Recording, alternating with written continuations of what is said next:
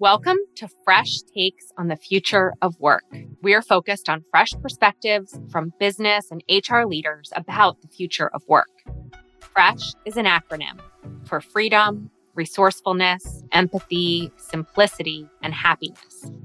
Values core to operating in the future of work. We'll tie back to these while exploring interesting stories and actionable ideas. Thanks for joining us. I'm Jess Pagoni, co-founder and C E O of Luna, a technology for the modern employer, enabling flexibility and choice that flexes as employees' needs evolve. Bottom line, we create alignment between work and life to attract, engage, and retain top talent in today's competitive market. Our guest today is Lisa Walsh. Lisa is a working mom of two and partner at MeritArc. She delivers exceptional business outcomes through a deep understanding of client needs and how to solve unique challenges. She develops talent through proven strategies, which make her the ultimate go-to people partner. Lisa has over twenty years of H R experience, including roles as head of U S H R for Scotiabank, S V P of Leadership Development at Bank of America, Merrill Lynch, along with a variety of other global H R roles at C I B C and Deutsche Bank. Lisa is Hogan Assessment certified and was inducted into the Y W C A of the City of New York, Academy of Women Leaders. Wow. Lisa, thank you for being here. It's my pleasure. You crushed it. Whether it's from pronouncing MeritArc or Deutsche Bank, take anything in between. Sometimes when you're just reading those aloud, it can be touchy. Touch and go. I got a little nervous there for a second, if I'm going to be honest. Amazing. So before we dive in, tell us a little bit more about you and, and the work that you're doing with MeritArc. I can't do a better job than what you just did. I feel it's a really hard act to follow, but just to supplement that, I love being a happily married mom of two that just tries to make it work every day and to make the time I spend away from my family really matter at work and vice versa, and be present wherever I am. It sounds simple enough, but I think that's one of the biggest things that can happen when you're competing with so many different priorities, is just to be kind of as laser focused as possible to be present where you are. That's sort of my, my game these days, in addition to everything you said. You also find a way to be present, which I feel like it might be the hardest thing in today's world. So kudos to you. You'll have to teach me the ways, because I, I, I struggle sometimes with that. It is a struggle, but a wise person once told me that when I'm on my deathbed at a certain point, I won't be sort of looking back about, oh, if I just had done one more board presentation, wouldn't have my life have been so much richer? And vice versa. I try not to take myself too seriously on any one goal, but work really hard every day to give it my best. And if that's sitting around with the kids and playing games, I can't think about that board presentation. And if I'm at that board presentation, barring any other unforeseen emergency, can't really think too much about my kiddos. So it cuts both ways. Amazing. Here on the Fresh Takes show, we ask everyone the same five questions about future of work. Are you ready to dive in, Lisa? As ready as I can be. Let's do it. So my first question for you is, how do you define the future of work?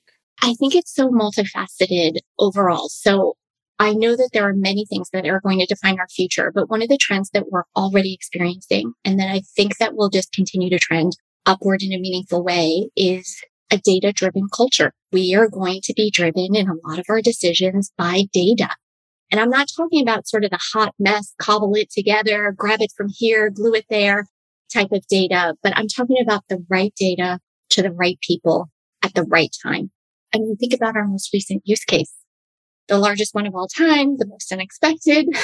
When would we ever have shut down kind of the entire world and had every industry globally working remotely? And this huge seismic data pool to then work with to draw conclusions around productivity and other things that I'm not sure any other opportunity would have afforded that much data to drive that large of a seismic change through the, the center of our workforce. So I think data is going to continue to be a huge, huge, huge player. Fascinating in some ways to think about how our day-to-day even right now is shaped so much by data. And It's in the palm of our hands. It's under our fingertips, in our laptops. It's all around us. We're being influenced in so many ways based on data, even if it doesn't look like data. So it, it's a really it's, interesting take. It is so true. I, I read recently somewhere once that there's something like in a short seven years, there'll be something like seven hundred zettabytes of data, which is nearly like ten times more than where it is today. And yes, I had to absolutely Google what a zettabyte was. So then my good friend Google came in and told me it was basically three levels up from a terabyte. And then that got me back into my consumer zone of buying a phone or a laptop. I'm like, okay, I know what a terabyte is. If you think about it, you can't take the human out of human capital management, but we have to find a way to drive better, more unbiased, really logical and data-informed decisions to sort of cut away at gut and instinct sometimes. Not all the time, because a perfect blend of the two has an absolutely appropriate place. But right now, we we struggle as a community and industry sometimes, particularly in H R, because you're working with so many different systems and you've got so many different platforms to really put together the data story that's needed to just get over the finish line. Yeah. So if you had a magic wand and could change any one thing right now about work life, what would that one thing be? I'm so tempted to talk about flexibility in the workplace and all of the things that I believe deeply in, but I'd like to spin this around a little bit and go at the intersection of work and life and really capitalize on this vibrant moment that we're in in this point of time. If you could imagine what it would be like if we really are able to advance multicultural inclusion in the workplace and in our personal lives. Not just in the workplace, not just in our personal lives, but if we would really be able to merge the true advancement of that, game changer.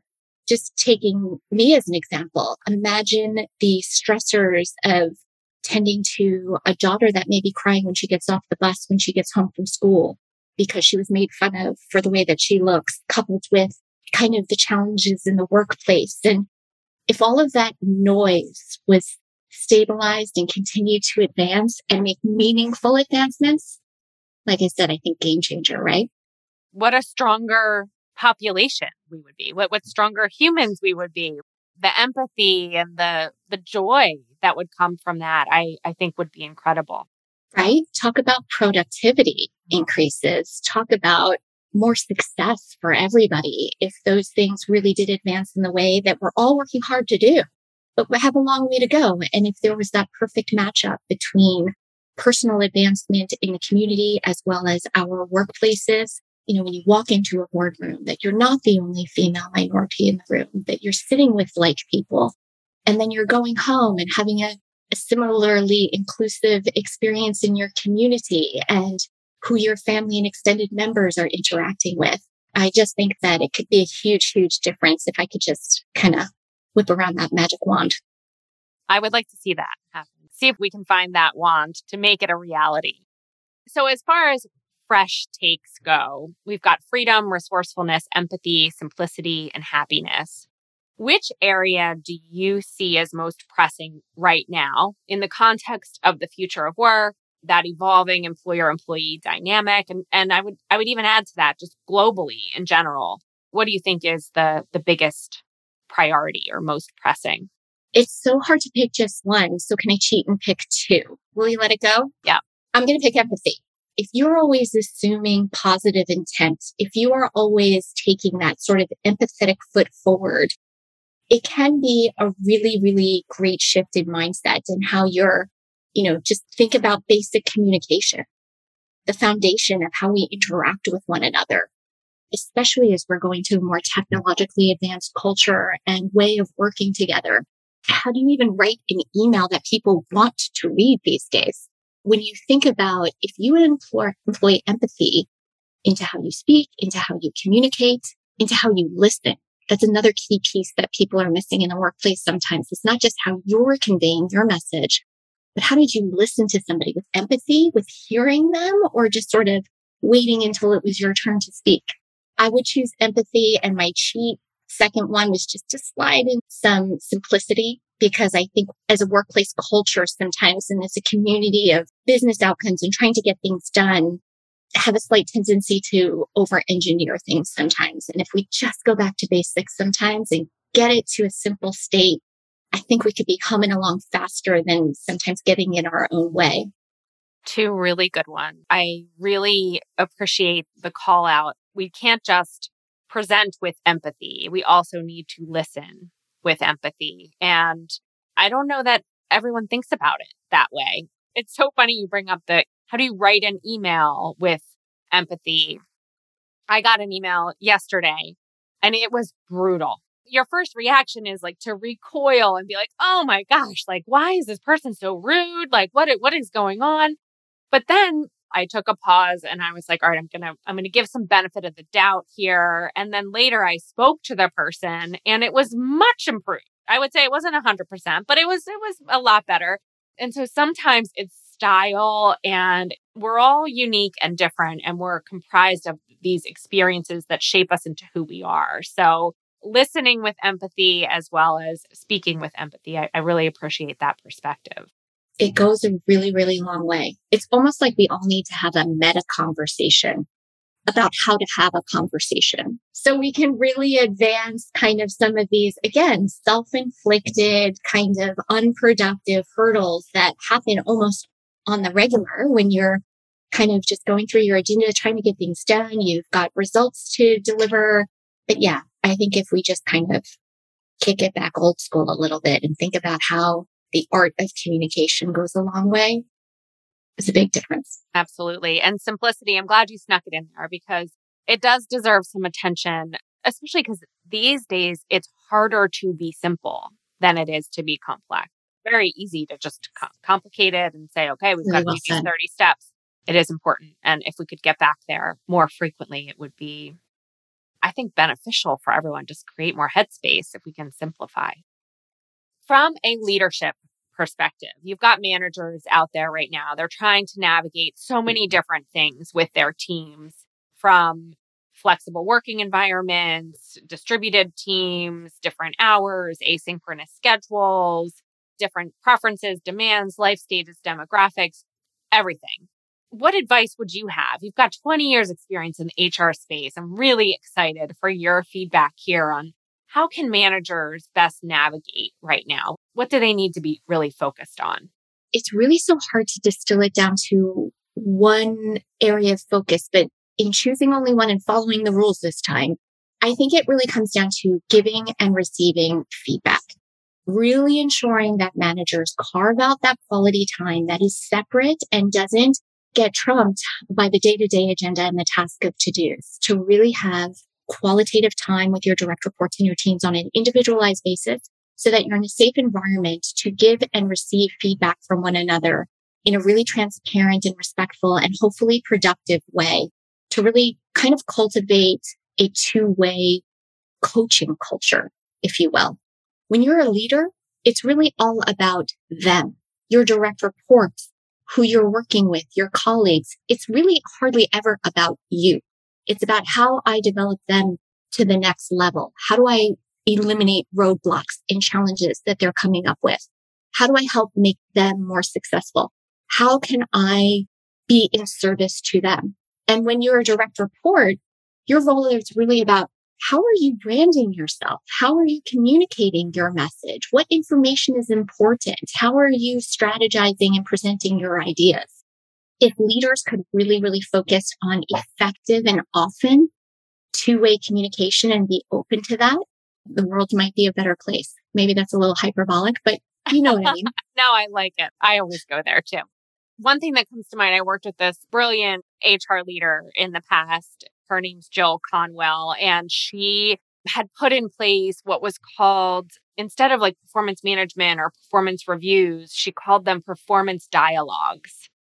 And I just love that. And it reminded me of what you were just saying. Like, this is a conversation. Like, it's about making you better, making you stronger, elevating your brand, strengthening what you what you bring to the companies that you're going to be working for. And and doing that through that two-way dialogue is more approachable than feeling like I'm being reviewed. Exactly. And I think a lot of managers struggle with that, because if you think about the journey into management and then ultimately leadership, you're usually sprung into that because you're an incredibly gifted and high-performing individual. And then all of a sudden you're in the deep end because of those individual results and how you managed projects and how you delivered results sort of independently immediately translates into this leadership role with very little training and insight on just some of the basics to help you be more successful. So I think that's why we see a bit of a bottleneck there sometimes. And the type of strategic help that it needs doesn't have to be overly complicated, doesn't have to consume a huge amount on your calendar every day. If you really just put a little forethought into some organization and structure with your direct reports, how you might want to communicate with them and, and provide the biggest impact. And if you shift your mindset a little bit in terms of you're really, as a leader, acting in service of them and how do you help them to the next level? And as a direct report, how are you presenting your brand and what you bring to the table and articulating your message clearly? If you just start there, I think that's a really nice foundation to keep building on. Wonderful advice. Thank you so much. So what is one company that you admire for their fresh take? Everyone's going to have to indulge me, but the company MeritArc, where I'm a partner today, I really think that the founders and the partners at MeritArc really wanted to replace those outdated kind of box ticking exercise that consumes such a huge part of the day and have very little productivity at the end. If you can think of any other industry where those two data points would be so everlasting, it would be hard to right. conjure up some other suggestions, right? So we just think it's time to change things up and have it evolve. People can replace those box-ticking exercises with people management processes that are responsive and have industry-specific solutions to increase your productivity, give you qualitative time back in the day, and exceptional results. And we just knew that after decades of doing this, that that's what was missing in the marketplace, and had a passion to change that for leaders, for the workforce, and to future-proof talent and the kind of business outcomes that everyone is seeking. So just really excited to be able to deliver that through a modern lens of our software platform for job architecture and performance management and competency models. Again, back to that data-driving decision.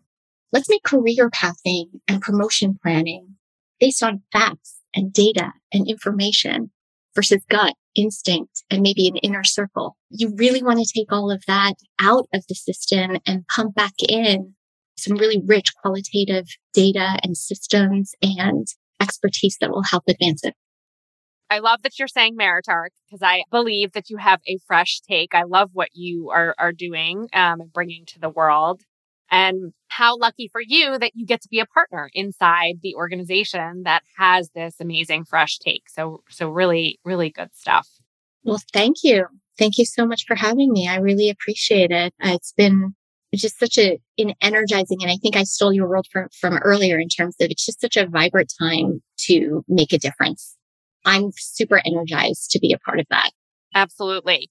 So tell me, how do we find you and MeritArc if we want to go look you up?